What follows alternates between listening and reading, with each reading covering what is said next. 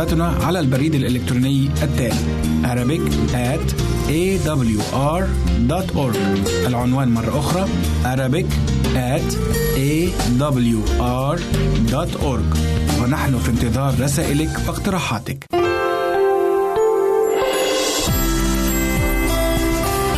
هنا إذاعة صوت الوعد.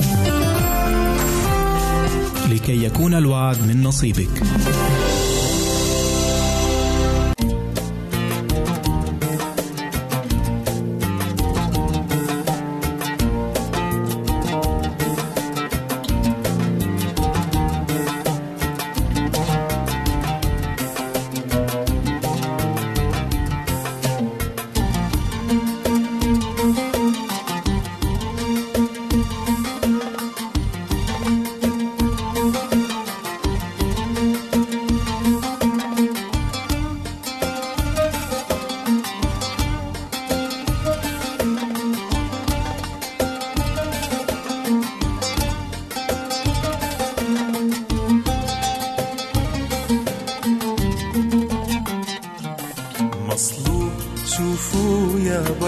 كرمال ذنبي انغفر مصلوب. شوفوا يا بشر كرمال ذنبي انغفر عريان والجسم انضرب والشوق إكليل انضفر عريان والجسم انضرب والشوق إكليل انضفر بريء مع لص انصلب مذلول ومحتقر.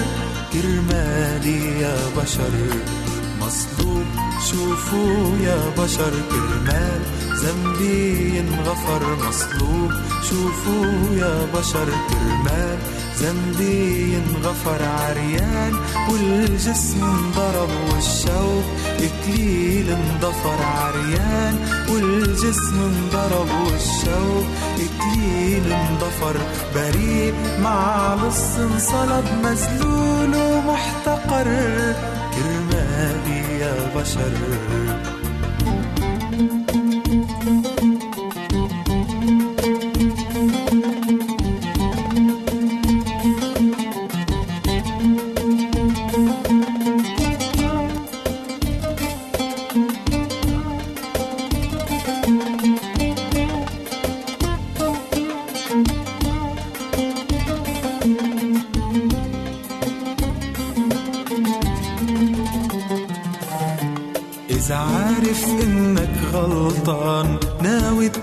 من قلبك وبدك تحصل على الغفران وحدا يحمل عنك ذنبك. إذا عارف إنك غلطان وناوي التوبة من قلبك وبدك تحصل على الغفران وحدا يحمل عنك ذنبك. تعا وقف جنبي يا خيي وتحرر من هالعودية تعا وقف جنبي يا خيي وتحرر من هالعبودية ما في غيره بيعطي الحرية.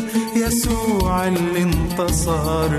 عريان والجسم انضرب والشوق إكليل انضفر. عريان والجسم انضرب والشوق إكليل انضفر. بريء مع لص انصلب مذلول ومحتقر. كرمالي يا بشر.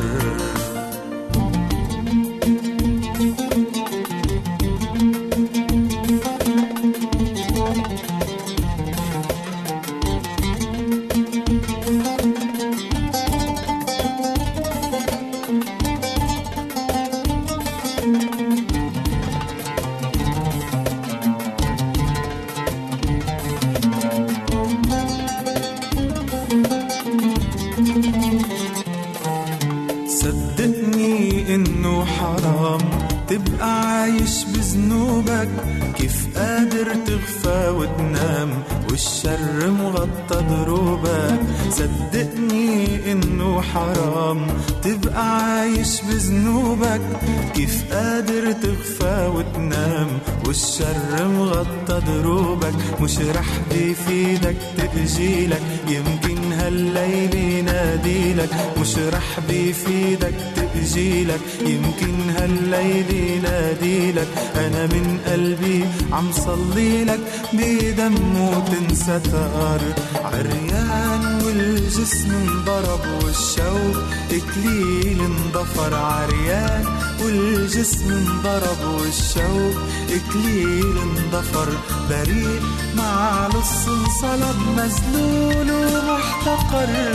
كرمالي يا بشر. مصلوب. شوفوا يا بشر كرمال ذنبي ينغفر مصلوب. شوفوا يا بشر كرمال ذنبي ينغفر عريان. والجسم انضرب والشوق إكليل انضفر عريان. والجسم انضرب والشوق إكليل انضفر. بريء مع لص انصلب مذلول ومحتقر. كرمالي يا بشر كرمالي يا بشر كرمالي يا بشر.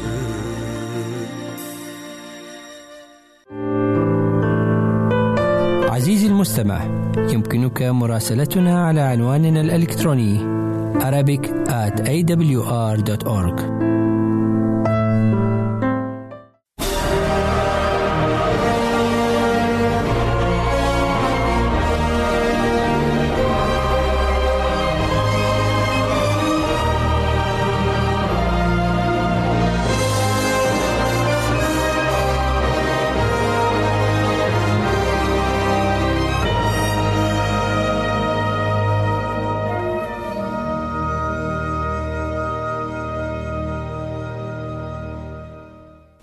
أهلا ومرحبا بكم في حلقة جديدة من برنامج مدرسة الأنبياء. الحلقة اللي فاتت اتكلمنا عن النبي إيليا وحياة الإيمان والحلقة دي بعنوان البرية في حياة النبي إيليا أو إيه دور البرية في الضعف والقوة بالنسبة لحياة النبي إيليا. بنبدأ دايما حلقتنا يا أسيس. الأول نرحب بحضرتك. أهلا وسهلا. آه بنتشرف دايما بوجودك معانا. بوجود الله. آمين. إيه هو التعريف الكتابي لكلمة البرية؟ آه لما على حسب مفهومنا كلنا بالنسبة للبرية. البرية هقولها من مفهوم قاموس الكتاب المقدس كمان. البرية قد تطلق هذه الكلمة على الأرض خاربة غير صالحة لشيء وقد تطلق أيضا على الأرض غير محروسة. تصلح أن تكون للرعي جيدا للمواشي. يعني البرية آه، هي ممكن يخلو منها الناس آه لكن ممكن يكون فيها أشجار ممكن يكون فيها حيوانات مفترسة ممكن يكون فيها آه، مية ممكن ما يكونش فيها على حسب. بيقول لنا كمان قاموس الكتاب آه، تصلح أن تكون للرعي جيدا للمواشي. وأشهرها ه- هذكر بعض البراري اللي ذكرها قاموس الكتاب المقدس عن بعض البراري اللي هي موجودة. يعني مش صحراء. لا مش طبعا في فرق في فرق كبير بين بين البرية وفي فرق بين الصحراء.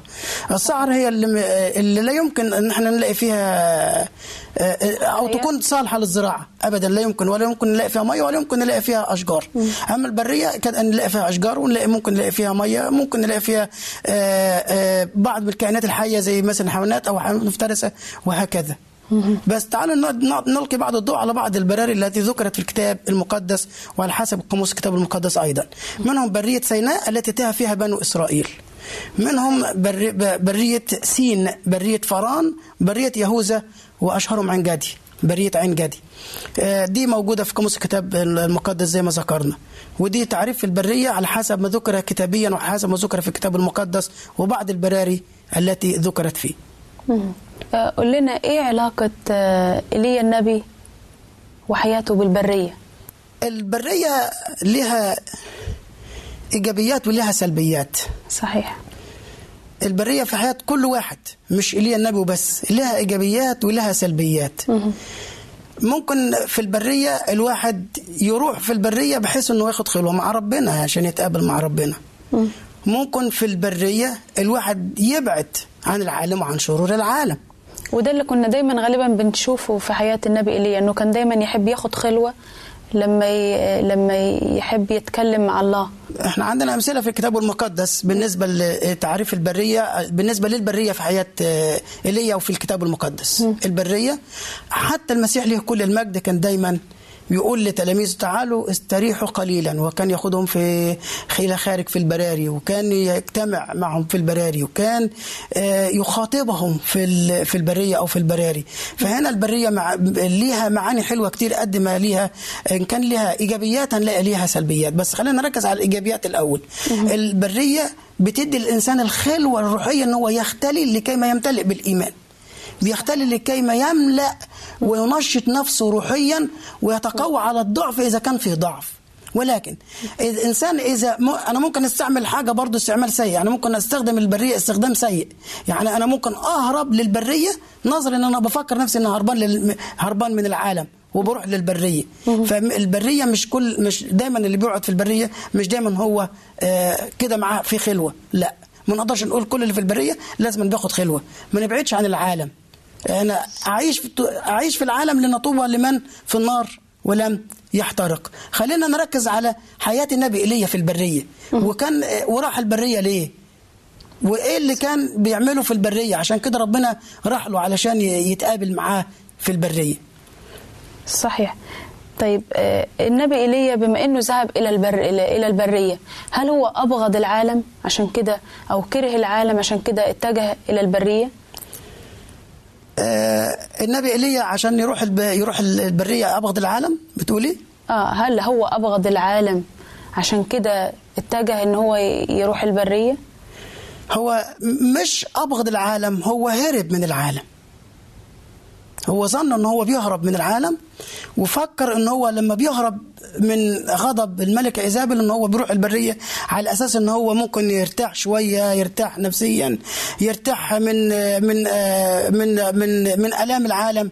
أحيانا الخدام حتى بيفكروا إن أنا أهرب من الخدمة أهرب من من عمل أهرب من شيء معين وأدور على مكان إن أروح أرتاح فيه. يعني نفهم من كده إنه ما كانش رايح البرية عشان يتقابل مع ربنا. آه. في أوقات كان بيروح فيها مثلا للهرب زي ما حضرتك ذكرت إنه هرب من وجه الملكة الشريرة إيزابل. ذهاب إيليا للبرية زي ما قلنا في حلقات قبل كده كانت حكمة منه طبعا. ولكن هو ما كانش شعر بالسلام بوجوده في المملكة لما غضبت الملكة إيزابل عليه. ففكر بوجوده ان هو لما يروح للبرية ان هو يشعر بسلام أكتر من المحتمل إنه يشعر بسلام أكتر في البرية. ولكنه ما كانش يعرف إن هو كان مهدد بخطر الموت أكتر من وجوده عند الملكه ايزابل لأن زي ما ذكرنا إن البرية ما كانش فيها يسكنها إلا الحيوانات ال- الضارية الحيوانات المفترسة وما كانش فيها مثلا حواليه منازل أو أي شيء يلجأ ليه أو ممكن يختبئ فيه أو أو أو ما شابه ذلك. تمام؟ البرية بقى زي ما ليها قلنا السلبيات وليها الإيجابيات دايما كان بيلتجئ إليها للبرية للخلوة الروحية. زي ما ربنا ما كان بيقعد المسيح له كل المجد ما كان بياخد التلاميذ للخلوة الروحية وكان يختلي بهم في البراري وكان بي بيخاطبهم أو يكلمهم في آه، في البرية. طب عايزين حضرتك اشرح لنا أكتر إيه اللي حصل مع إيليا في لما ذهب للبرية في المرة دي؟ في المرة اللي هو هرب منها من وجه إيزابل. إيليا لما هرب في المرة ديت للبرية وهربوا من وجه إيزابل أو مش من وجه إيزابل قلنا إن كانت حكمة منه إن هو كان يهرب من وجه الشر. مش من ايزابل نفسها ولكن من الشر اللي كان جواها هل راح طلب الرب في البرية؟ ولا, هو- ولا إيه اللي حصل معاه؟ هو طلب الرب وما كانش في عنده حد بيطلبه غير الرب. ايليا كان دايما طلباته في بقه دايما ما بيطلبش إلا الرب. صحيح. والمفروض برضه إحنا نتعلم من ايليا في طلباتنا ما نطلبش إلا الله لأن الكتاب طلب طلب مننا وحثنا على كده. قال أطلبوا الرب ما دام يوجد أدعوه فهو قريب. صحيح. حتى لو إحنا بصينا على ايليا كإنسان ومشوا من عند الملكة إيزابل وذهابه إلى البرية. يمكن البعض يعتبر إن ده كان ضعف لكن عمره ما كان ضعف. لأن إيليا أنا بعتبر من وجهة نظري ايليا هرب كانت حكمة منه إنه هرب من الشر. ولما هرب من الشر إحنا ممكن نقول الآية بتاعت يعقوب 5 17 لأن إيليا كان إنسان تحت الألم مثلنا زي زي أي واحد فينا. صحيح. ضعف شوية لكن الرب كان معاه. والرب ما سابوش والرب قواه وهنشوفه في المرة ديت قد إيه الرب بيتعامل مع إيليا معاملة معاملة صديق. صحيح. بيبعت له المعونة والعون في وقته في وقته بيكون جنبيه وبيكلمه بي- بيعضده يسانده وكمان بيعين ضعف بيعين ضعفه اللي هو كان فيه. إزاي يتعامل الرب مع ضعف إيليا في الوقت ده؟ آه، تعامل الرب مع ضعف إيليا. إيليا لما راح للبريه اللي إحنا كنا متوقعينه. واحد واحد في قلبه خوف حد بيجري وراه هيموته. ولما يلجأ لمكان يروح في البرية يا إما للحماية أو إن هو يختبئ. راح راح للبرية عشان خاطر كده. إيه اللي إحنا متوقعينه منه. لما يلاقي مكان إن هو يلجأ فيه أو يحتمي فيه أكيد يغض النظر يغض البصر شوية وينام. يعني يحاول ينام ينام شوية. وده مع بعد المسافة والمكان اللي راح ليه ايليا شوف ايليا نام. ايليا نام. هيتعامل الرب مع ايليا إزاي؟ بس نايم زعلان. طبعا. نا- نايم نايم خايف. لا هو نايم في قلق. هو نايم عشان خاطر شوية الشوية اللي كانوا فيه شوية الضعف البسيط اللي كانوا فيه آه، هم خلوه برضو ينام بس مش شعر بسلام كامل. في سلام آه. لكن السلام مش كامل. واخدة بالك؟ لما ربنا بعت له ملاك يعمل ييقظ ايليا يوقظه من من نومه. فقال لايليا قم كل. مش كله بس. يعني جايب له أكل كل. واشرب. بيقول الكتاب المقدس خلينا نقراها في آه، الأول نقرأ آيات جميلة جدا في سفر العبرانيين اصحاح 13 والآية 5 ب- بناء بالنسبة بيقول لي وبيقول لي إيليا بيقول لكل واحد النهارده آه، في في برية الخوف. ممكن بالنسبة لنا إحنا في برية الضياع من العالم في برية ال- الضعف في برية الهرب من من من الشر. ساعات ناس كتيرة بتهرب من الشر. ودي ودي حاجة كويسة. قال لا أهملك ولا أتركك. دي في عبرانيين 13 5 وفي إشعياء 41 والآية 10 بيقول لنا كلمات جميلة جدا. لا تخف.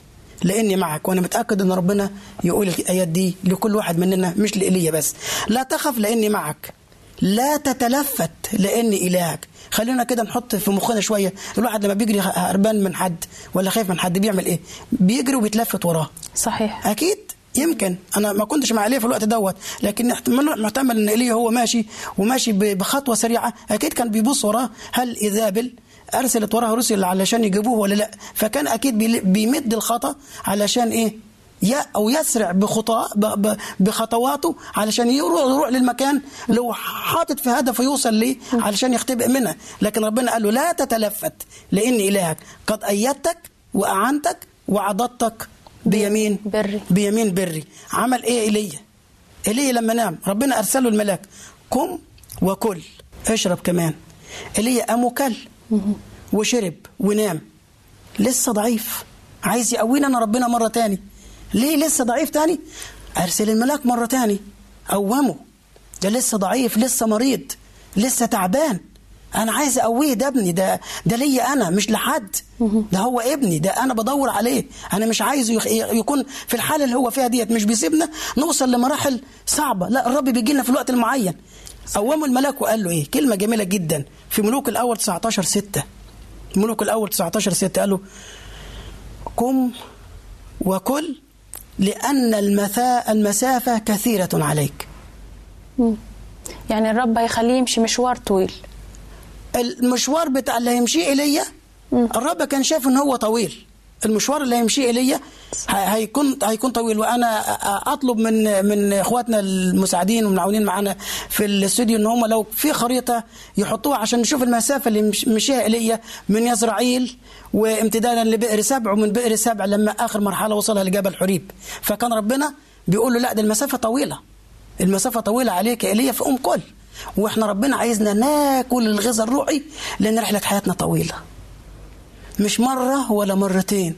عايزنا يكون عندنا الغذاء الروحي اليومي غذاؤنا اليومي. صحيح. يكون عندنا غذاء يومي. نتغذى على كلمة ربنا.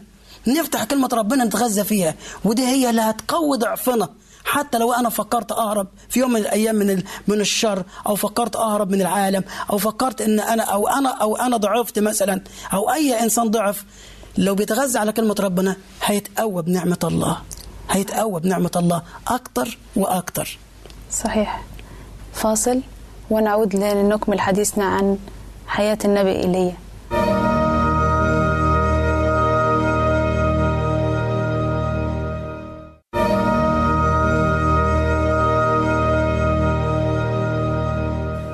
وسهلا بكم مرة أخرى بعد الفاصل ونعود لنكمل حديثنا مع القس رزق عن حياة النبي إيليا شفنا قد إيه الرب بيهتم حتى بالجانب الجسدي إنه أرسل له ملاك عشان يأكله ويشربه. آه، بنشكر الرب كتير من أجل كده. نعم. آه، لكن عايزين نعرف إلى إلى ماذا يرمز نوم النبي إيليا نوم النبي إليه هنا بيرمز لأي واحد فينا ضعف. الضعف بيخلي الواحد ينام زي ما قلنا في السؤال اللي فات. وعندي آية حلوة هنا في الكتاب المقدس بتجاوبنا على ال على ال على سؤالك اللي انت قلتيه من شوية موجود في أفسس خمسة والآية 14 في أفسس خمسة الآية 14 بيقول الكتاب استيقظ أيها النائم وقم من الأموات فيضيء لك المسيح. المسيح. صحيح. فهنا بي بي بيقول لي استيقظ من نومك الروحي. أستيقظ من ضعفك. أستيقظ من غفلتك إنك أنت غفلت ولو حتى آه، آه، في وجهة نظرنا. دقائق معدودات أو قلائل من من الثواني. برضك استيقظ. لأن الإنسان المؤمن يجب عليه أن يكون ساهر. لأن هو قال لنا كده اسهروا وصلوا. لأن إبليس خصمكم كأسد زائر يقول ملتمسا من يبتلعه. فعايز لنا اليقظه الروحية. وعايز لنا ال- ال- ال- السهر الدائم في الروحيات أحسن من الواحد منا ما يضعف وينام. فنوم ايليا بيشبه للمؤمنين اللي ضعفوا وناموا فمش عايزهم يضعفوا مش عايزهم يناموا ويخوروا في الطريق. لا الرب بيبعت ملاكه ويقوينا. ملاك الرب حال حول خائفيه وهو ينجيهم. الرب دايما بيعين ضعفنا. الرب يقوي ي- يقوي روحياتنا. أمين. الرب بيعيننا في الحياة حتى لو أنا ضعفت وأنا ماشي في الطريق. لو ضعفت شوية الرب بيعيني وبيدينا كلمات جميلة جدا كمان. بيقول لنا عايزنا نكون إيه؟ في روميا 12 11 و12 في روميا آه 12 الآية 11 و12 بيقول لنا غير متكاسلين في الاجتهاد. غير متكاسلين في الاجتهاد. حارين في الروح. عابدين الرب فرحين في الرجاء صابرين في الضيق مواظبين على الصلاة. على الصلاة. شفت قد إيه كلمات؟ بجد أنا عن نفسي بتديني دفعة عن نفسي بتديني رجاء بتد... ساعات الواحد منا بيضعف. لكن بيقول لي ما تتكاسلش ما تخافش. ما تهتمش أنت هتقول إيه. أنت ليه بتهتم؟ أنت هتتكلم ولا تقول إيه؟ لما تساق قدام ولاة أو سلاطين ما تهتمش. أنا معاك. ايليا قوم ارجع مرة تاني. أنا هصحيك من الغفلة اللي أنت فيها. أنا صحيك من آه، آه، آه، النوم اللي أنت فيه الروحي وخليك ترجع مرة تاني. يعز عليا الإنسان المؤمن لما يضعف أو يعز عليه الإنسان المؤمن لما يسيب الله. لأنه عزيز إن هو في عين رب موت اتقيائه الموت روحيا. فما يخلينيش ما يسيبنيش أموت. ما يسيبنيش أموت روحيا. عشان كده لما جاء ايليا وضعف الرب أيقظه بدل المرة مرتين. صحيح. وهو في في في, الم في لما لما هرب من من ايزابل وراح ل- وراح للبرية الرب أيقظه وقال له قوم كل واشرب. عايزك تشرب من نبع الح- من نهر الحياة. أنا عايزك تشرب من الينبوع الحي وعايزك تاكل المن السماوي. عايزك تاكل كلمة ربنا اللي هي خبز الحياة. والمسيح له كل المجد قال لنا إيه؟ أنا هو الخبز النازل من السماء, السماء-. وده الم- المفروض على كل واحد مننا إن هو يفكر ويقول يا رب في لحظات ضعفي. أنا عايزك تعيني آمين في امين لحظات ضعف اللي بتمر بيا وتخليني حتى لو أنا آه بشك إنك أنت بعدت عني. أنا عايزك يا رب تعيني بجد أنا محتاج إن نفسي أقول نفس الكلمات ديت. إن رب يعين كل واحد منا. ونسمع صوته الجميل بيقول استيقظ استيقظ أيها النائم. قوم. خلينا نسبح الرب بفرح. ما بعدش عن العالم وأروح للبرية. قريت مرة مقالة جميلة جدا لويليام شكسبير بتقول ع- بالنسبة للبرية البرية تشبه زهرة برية برضه زهرة يعني جت في البرية فيها زهرة. و ال- ال- النبات اللي مطلع زهرة جميلة دي في البرية واحد ماشي في البرية وشاف الزهرة الجميلة دي راح ناحيتها عشان يمسكها أو الوردة دي ويشمها. لما راح يمسك الوردة ويشمها في الزهر اللي موجودة في البرية آه، كانت تحت جناحاتها أو طياتها آه، تعبان فيه سم مميت موته. هو ده العالم. العالم اللي ممكن واحد يروح ليه؟ البرية الواحد ممكن يروح ليها. ممكن البرية تموتني. ممكن البرية تعمل لي إغراء. ممكن البرية تخليني أتوه في توهان. البرية زي ما شعب ربنا متاه. ولكن ربنا حب يقول لي ايليا أنت هتمشي وهتقعد على الأكلة ديت كام يوم؟ أربعين يوم. موسى قعد برضو أربعين يوم والمسيح له كل المجد قعد أربعين يوم. لكن الشعب اللي كان طالع من مصر عشان ي... من أرض العبودية إلى الحرية قعدوا تايهين 40 سنة. قال له كل يا إيليا واشرب لأن المسافة طويلة. أنت تقعد على الأكلة ديت ديت إيه؟ 40 يوم و40 ليلة. لا تأكل ولا تشرب لأن نعمة الرب ملته. فما فكرش في العالم ولا في اللي فيه. صحيح. بيذكر الكتاب المقدس إنه آه، الملاك جاب له مية وكعكه ردف صحيح؟ نعم إيه هي كعكة الردف ديت؟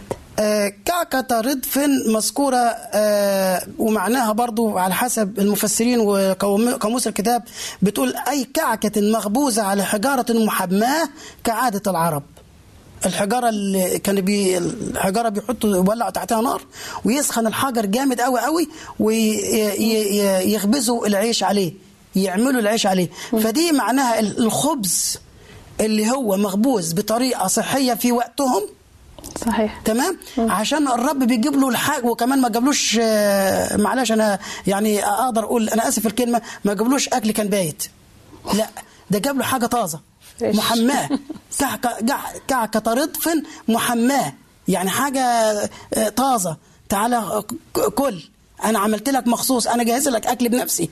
أنا عملت لك الأكل بنفسي. بأمانة إحنا كلنا من الساهل إن الرب بنفسه ويعمل لنا كل الحاجات دي بنفسه. قد إيه ربنا هو اللي بيصحيني؟ بيصحيني من نومي ومن ضعفي وبيقول لي قوم. شفت قد إيه محبة وحنان ربنا لإيليا؟ إن هو يقول له قوم كل واشرب وجاب له الحاجة لحده. ساعات الناس بتتكاسل وتنسى صوت الله.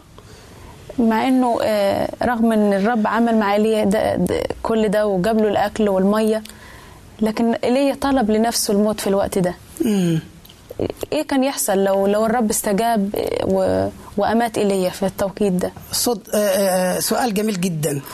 لو ربنا استجاب لي تقصدي واستجاب لإيليا وقال له خلاص كفاياك أنت تموت. آه يعني كفايك أنت تعبت كتير أشوف نبي غيرك يكمل الرسالة. أربع نقاط كانوا ممكن يحصلوا هتكلم فيهم. أولا كان هيخسر آه، الخدمة بتاعته واللي كان بيخدمها للشعب اللي ربنا أرسله عشان يخلصهم من الخطية اللي هم فيها. إن الشعب في في هلاك الشعب في فساد وربنا أرسله على أرسله عشان ينجيهم من من الفساد. اللي هم فيه ويخلصهم يديهم الخلاص. فكان هيخسر الجعالة اللي هي كانت آه، قدامه ديت في شعب ربنا في الخلاص. يعني إلى الوقت ده كانوا لسه ما تابوش ولا رجعوا عن طرقهم. طبعا ما كانوش لسه ومستمرين في مستمرين في عنادهم. النقطة الثانية كان هيخسر ظهوره مع الرب يسوع وموسى على جبل التجلي. صحيح. ما كانش ايليا هيبقى مع موسى والرب يسوع على جبل التجلي.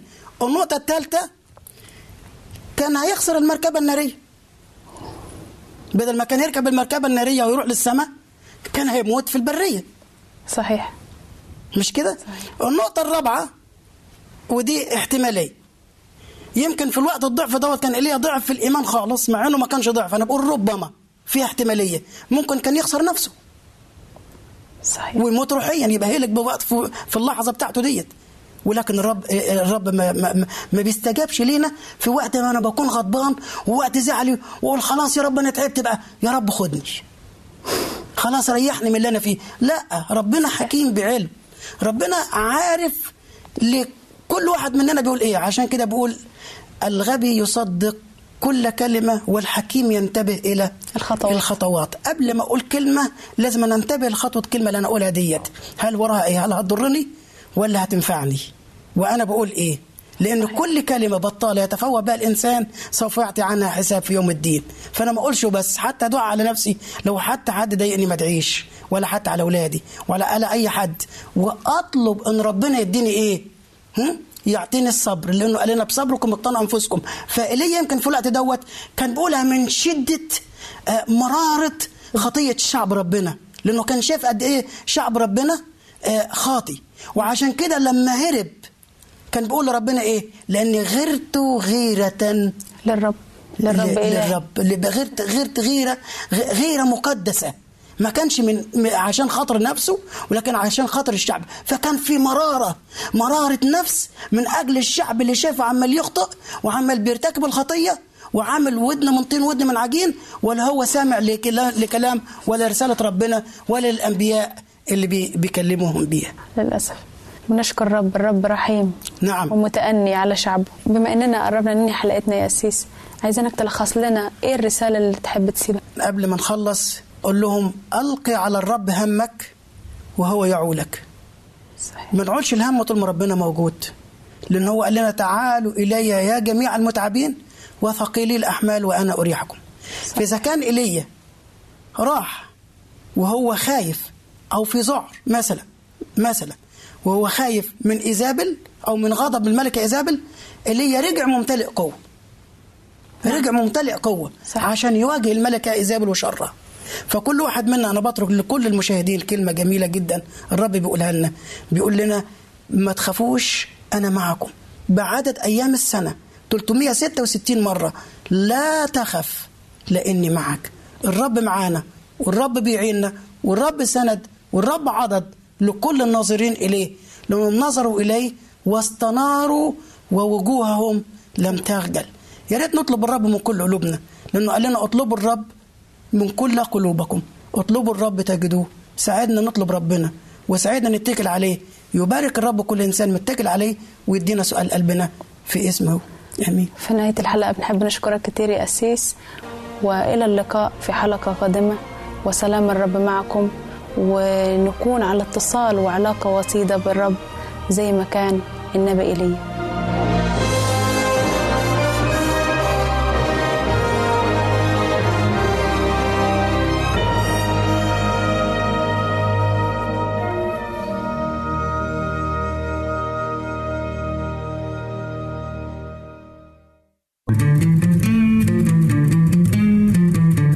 أنتم تستمعون إلى إذاعة صوت الوعد.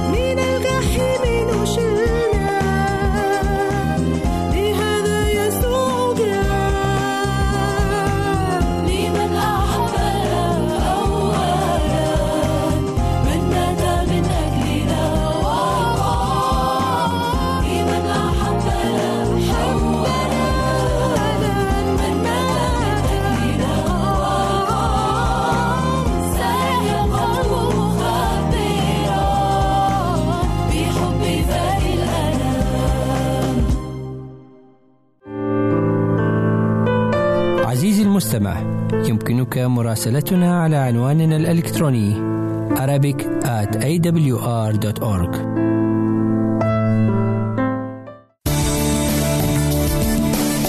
أنتم تستمعون إلى إذاعة صوت الوعد.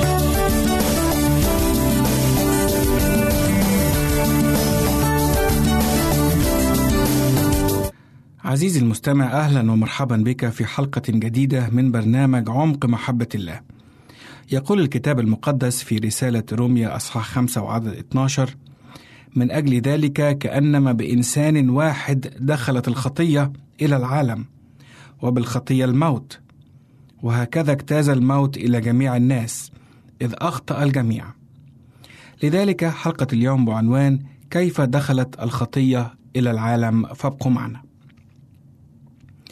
في كثير من الأحيان نجد أن الشر والخطية يسيطران على قلوب الكثير من الناس بالرغم من وجود الكنائس ودور العبادة المختلفة وأيضا بالرغم من وجود المبشرين والوعاظ ومع وجود الأنظمة الاجتماعية والحكومية والأمنية. وبالرغم من التقدم الكبير الواضح في العلم والتكنولوجيا إلا أن الإنسان ما زال يعاني من شر الحروب الطويلة الأمد ومن الجرائم وسفك الدماء. ويصف البشير لوقا في إنجيله أصحاح 21 وعدد 25 حال الأرض بأنها كلها كرب والسؤال هنا هل الله في البدء خلق عالما بهذا الشكل من الشر والخطية؟ للإجابة على ذلك دعونا نذهب إلى سفر التكوين حيث يقول الله أنه رأى كل شيء فإذ, به فإذ إنه حسن جدا وقد خلق الله الإنسان على صورته وعلى صورة الله خلقه ذكرا وأنثى. في البدء عندما خلق الله آدم وحواء أعد لهما جنة على الأرض وهي جنة عدن لكي يعيشوا فيها في سلام وسعادة بعيدة عن الشر أو أي خطية ويعيشوا مع الله إلى الأبد. معنى ذلك أن الله عندما خلق العالم لم يخلقه إلا وهو في أجمل وأبهى وأكمل صورة.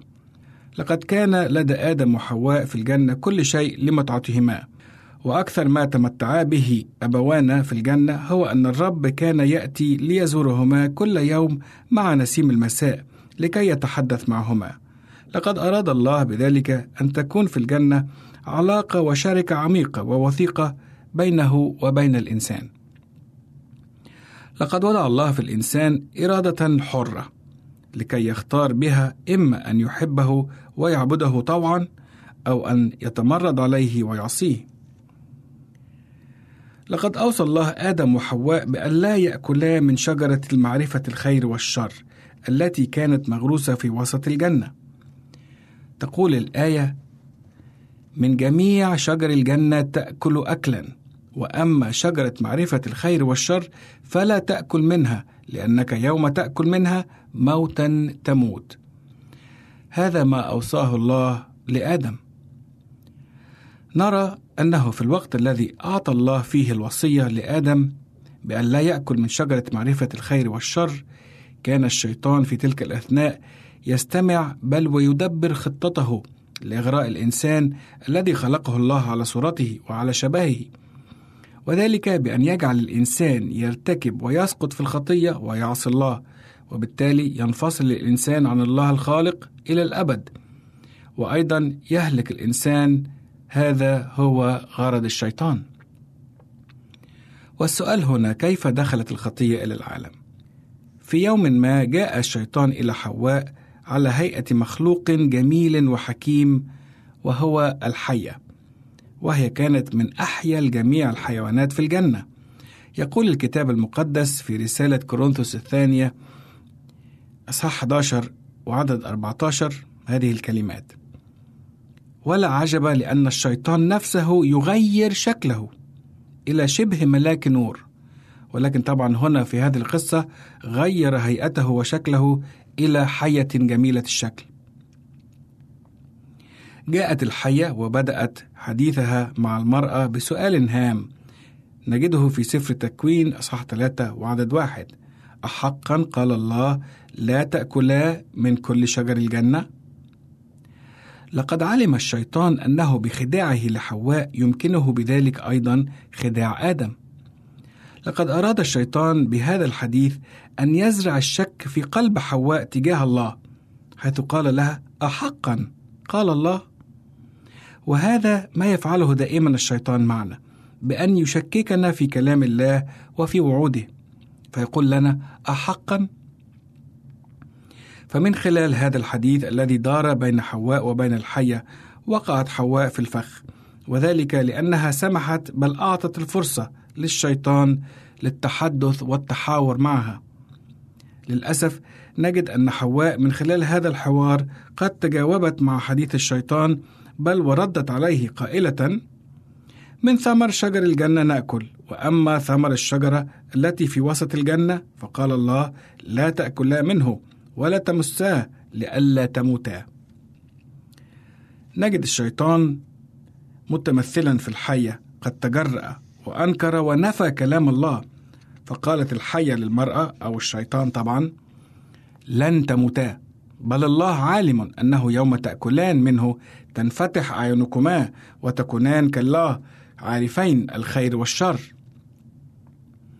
يقول الكتاب المقدس عن الشيطان بأنه متى تكلم بالكذب فإنما يتكلم مما له لأنه كذاب وأبو الكذاب. هذا ما يصفه به الكتاب المقدس. هنا نجد أن تصديق الإنسان لأكاذيب الشيطان قد يفقده كل شيء. دعونا نقرأ الآية الموجودة في سفر التكوين أصحاح 3 وعدد 6 تقول فرأت المرأة أن الشجرة جيدة للأكل وأنها بهجة للعيون وأن الشجرة شهية للنظر فأخذت من ثمارها وأكلت وأعطت رجلها أيضا معها فأكل. والآن قد جاءت اللحظة لآدم وحواء أن يختار بين كلام الله ووصيته وبين كلام الشيطان وأكاذيبه. هل سيقبلان الحق؟ أم الكذب؟ هل سيتبعان إله النور أم إله الظلمة؟ لو كانا آدم وحواء قد نجحا في هذا الامتحان وأطاعا الله لأثبتا أنهما يحبان الله حبا حقيقيا من القلب لذلك يوضح لنا الكتاب المقدس أن الخطية التي جلبها الإنسان بالعصيان وعدم الطاعة لله هي السبب الأساسي والرئيسي لكل متاعبه ولكل ضيقاته يا للعجب لقد خلق الله الإنسان على صورته لكي يعرفه ويحبه ويطيعه إلى الأبد. ولكن بحرية الاختيار التي منحت للإنسان كان له كل الاختيار إما أن يطيع الشيطان ويعصي الله وإما أن يطيع الله ويهزم ويقهر الشيطان. لذلك قال الله لآدم في سفر التكوين لأنك سمعت لقول امرأتك وأكلت من الشجرة التي أوصيتك قائلا لا تأكل منها ملعونة الأرض بسببك. بالتعب تأكل منها كل أيام حياتك. وشوكا وحسكا تنبتان لك وتأكل عشب الحقل. بعرق وجهك تأكل خبزا حتى تعود إلى الأرض التي أخذت منها لأنك تراب وإلى تراب تعود. وهذا كان عقاب الخطية. الخطية جلبت الموت. عزيزي المستمع إن حالنا اليوم هو حال أبوينا آدم وحواء اللذين أخطأا وعصيا الله وكان يجب علينا نحن أن نموت لأن عقاب الخطية هو الموت. تقول الآية في رسالة روميا 6 وعدد 23 لأن أجرة الخطية هي موت. عزيزي بعدما علمت أن أجرة الخطية هي الموت وبعدما علمت أيضا أن الله لم يخلق الشر ولا الخطية وبعدما علمت أن الإنسان هو الذي جلب الخطية وجلب الشر بتعديه على وصايا الله. إذا لابد وأن تعلم أيضا أن الله لم يقف عاجزا أو مكتوف الأيدي أمام شر وخطية الإنسان بل أراد أن ينقذ الإنسان من الخطية ومن الموت. لذلك أعد الله خطة عظيمة للفداء في شخص السيد المسيح شفيعنا ومخلصنا. لكي يدفع عني وعنك ثمن عقاب الخطية التي نحن اقترفناها. كل هذا بسبب حبه الكبير العظيم للبشر. وبذلك كان شخص السيد المسيح هو حمل الله الذي رفع خطية العالم على الصليب. نعم لقد مات السيد المسيح على الصليب لكي أحيا أنا وتحيا أنت. وقام المسيح من الموت لكي تكون لك أنت الحياة الأبدية عند مجيئه. فهل ستقبله الآن مخلصا شخصيا لك وغافرا لخطاياك؟ هذا ما أرجوه لك عزيزي المستمع. وإلى اللقاء في حلقة قادمة من برنامج عمق محبة الله كان معكم فيها أمير غالي. الرب معكم.